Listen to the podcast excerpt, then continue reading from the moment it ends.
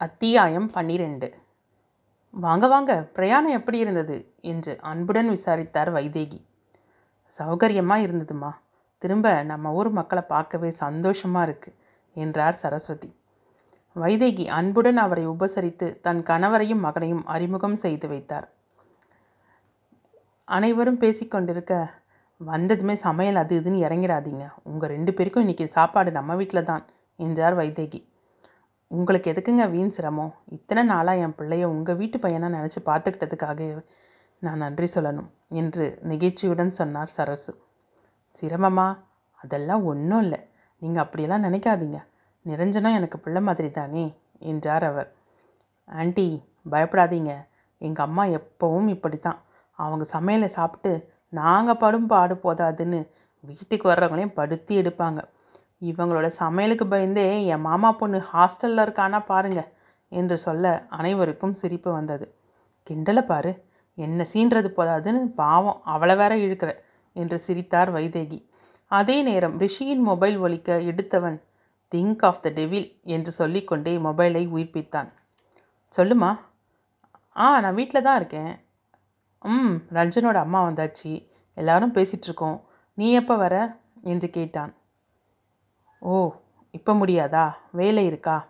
Wait அம்மா கிட்ட பேசு என்று ஃபோனை அன்னையிடம் கொடுத்தான். அவள் சொன்னதை கேட்டுக்கொண்டவர் சரிம்மா நாங்கள் மதியம் லஞ்ச் முடிச்சுட்டு கிளம்புறோம். ஆ ஃபங்க்ஷன் முடிச்சுட்டு நைட்டு கிளம்பி திரும்பி வந்துடுவோம் என்றார். ஆமாம் ரிஷியும் வரான் நீ முடிஞ்சா மதியம் லஞ்சுக்கு வர முயற்சி பண்ணேன் என்று சொல்லிவிட்டு ஃபோனே வைத்தார். ஏதோ அவசர வேலையாம் போயே ஆக வேண்டிய கட்டாயமாம் இன்னைக்கு வீட்டுக்கு வர முடியாதுன்னு சொல்ல ஃபோன் செய்திருக்கா என்று கணவரிடம் சொன்னார் வைதேகி. அதற்கான காரணம் புரியாத வைதேகி சரசுடன் பேசிக்கொண்டிருந்தார். இதை எதிர்பார்த்தேன் என்பது போல சலிப்புடன் புன்னகைத்த நிரஞ்சன் ஆனாலும் உன்னால் வராமல் இருக்க முடியாது.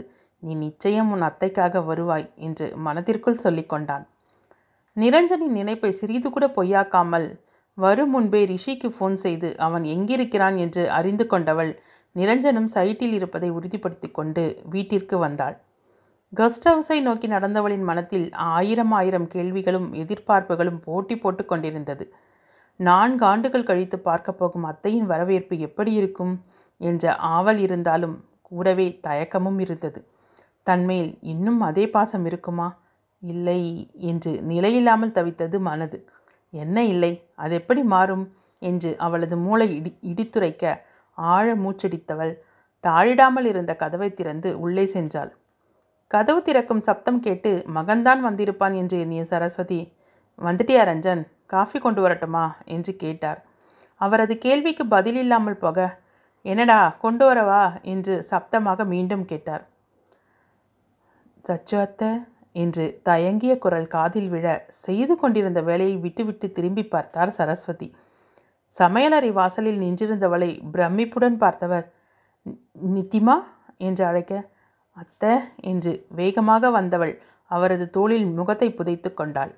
இருவரும் நான்காண்டு பிரிவின் வேதனைகளையும் துக்கங்களையும் கரைத்து தங்களது கண்ணீரில் வெளியேற்றினர். அவளது பாட்டி தந்தையின் மறைவுக்கு வருத்தம் தெரிவித்தவர் தாங்கள் ஊரில் இல்லாததால் வர முடியவில்லை என்றும் திரும்பி வந்ததும் விஷயம் அறிந்து தர்மபுரிக்கு வந்தபோது நீ அங்கே இல்லை என்றும் சொல்ல அமைதியாக எல்லாவற்றையும் கேட்டுக்கொண்டாள். நிதி நீ எப்படி இங்கே வந்த? நான் இங்கே இருக்கிறது உனக்கு எப்படி தெரியும்? என்று கேட்டார். ஆச்சரியத்துடன் அவரை பார்த்தவள் நான் இங்கே இருப்பது உங்களுக்கு தெரியவே தெரியாதா? என்று திகைப்புடன் கேட்டாள். தெரியாது கண்ணம்மா. தெரிஞ்சிருந்தா உன்னை உடனே வந்து பார்த்துருப்பேனே. உன்னை இப்படி தனியாக விட்டுருப்பேனா? என் கையோடு என்னோட கூட்டிகிட்டு போயிருப்பேன் இல்லையா? என்றார் வருத்தத்துடன். ஓ என்றவள் நடந்த அனைத்தையும் அவரிடம் சொன்னாள். நான் இங்கே இருக்கிறது உங்கள் பிள்ளைக்கு தெரியுமே அவர் சொல்லலையா? என்கிட்ட சொல்லவே இல்லையடா. ஒருவேளை ரகசியமாக வச்சுருந்தானோ என்னவோ என்றார் சிரிப்புடன். ஆமாம் ரகசியமா ரகசியம். பெரிய சிதம்பர ரகசியம் என்றாள் எரிச்சலுடன். முதல் முறை அத்தை வீடு தேடி வந்திருக்க என் கையால் உனக்கு பால் பாயசம் செஞ்சு கொண்டு வரேன் என்று எழுந்தவரின் பின்னாலேயே எழுந்தவள் அவரை பிடித்து உட்கார வைத்தாள். அத்தை நீங்கள் இங்கேயே உட்காருங்க. இத்தனை நாள் நீங்கள் எனக்கு செஞ்சு கொடுத்தீங்க. இன்னைக்கு நான் செய்கிறேன் சாப்பிட்டு பார்த்துட்டு எப்படி இருக்குன்னு சொல்லுங்க.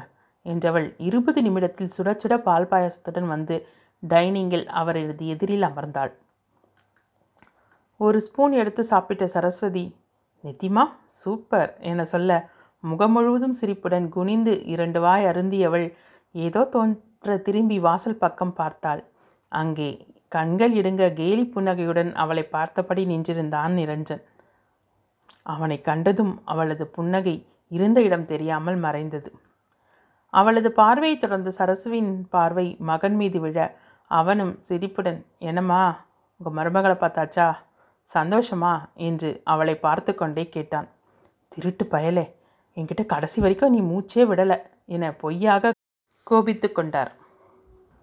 ம் நான் சொல்லியிருந்தா இப்படி ஒரு எதிர்பாராத சந்தோஷத்தை நீங்கள் மிஸ் பண்ணியிருப்பீங்க இல்லையா? என்றதும் ஆம் என்பது போல சரசுவும் சிரித்து கொண்டார்.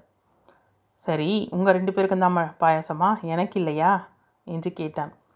நீ உட்கார் நான் கொண்டு வரேன் என்று தன் மகனுக்கு எடுத்து வந்து கொடுத்தார். ஒரு வாய் ருசித்தவன் ம் டெலிஷியஸ் தேங்க்ஸ்மா என்றான் சிரிப்புடன். நீ தேங்க்ஸ் உன் பக்கத்தில் இருக்கிறதுக்கு தான் சொல்லணும். அவள் தானே செஞ்சா?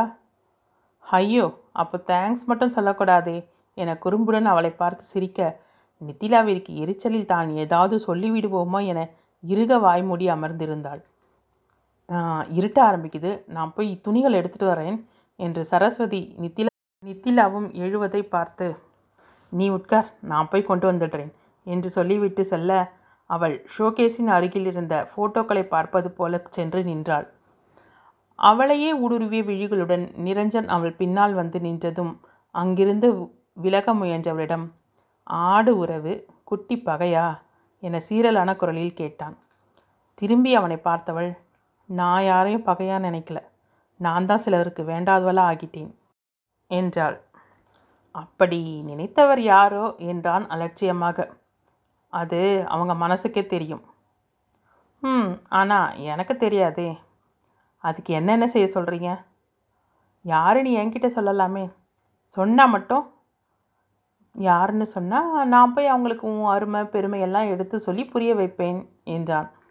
ஆமாம் அதை புரிய வைக்க தானே நீங்கள் இங்கே வந்திருக்கீங்க? போய் வேலையை பாருங்கள் சார் என்றால் எரிச்சலுடன்.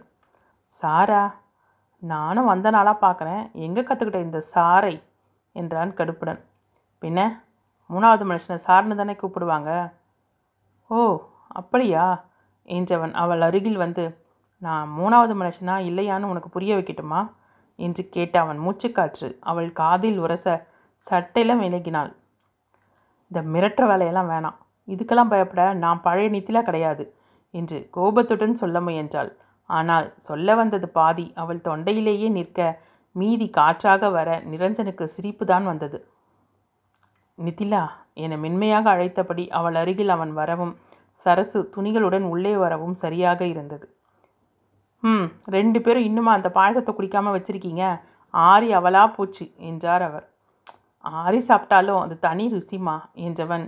ஒரு கிண்ணத்தை எடுத்து சாப்பிட நித்திலா அவனையும் அவன் கையில் இருந்த கிண்ணத்தையும் பார்த்து மலங்க மலங்க விழித்தாள். சாப்பிட்டு நித்திலா அப்புறம் எனக்கு வயிறு வலிக்கும் என்றவன். அப்போதுதான் தன்னுடைய கிண்ணம் மேசையிலேயே இருக்க அவளது கிண்ணத்தில் இருந்த பாயசத்தை சாப்பிடுவதை கவனித்தான். ஓ சாரி என்றவன். தனது கிண்ணத்தில் இருந்ததை எடுத்து உண்டான். அவள் முறைத்து கொண்டு நிற்க என்ன சொல்லு? இதுக்கு முன்னால் சாப்பிட்ட பாயசத்தை விட இந்த கப் பாயசம் கொஞ்சம் ஸ்வீட் கம்மி என்று சொல்ல அவளது நிலையோ கொடுமையாக இருந்தது. ஒன்றன் பின் ஒன்றாக அதிர்ச்சியும் குழப்பமும் வந்தாள் அவளும் என்ன செய்வாள்?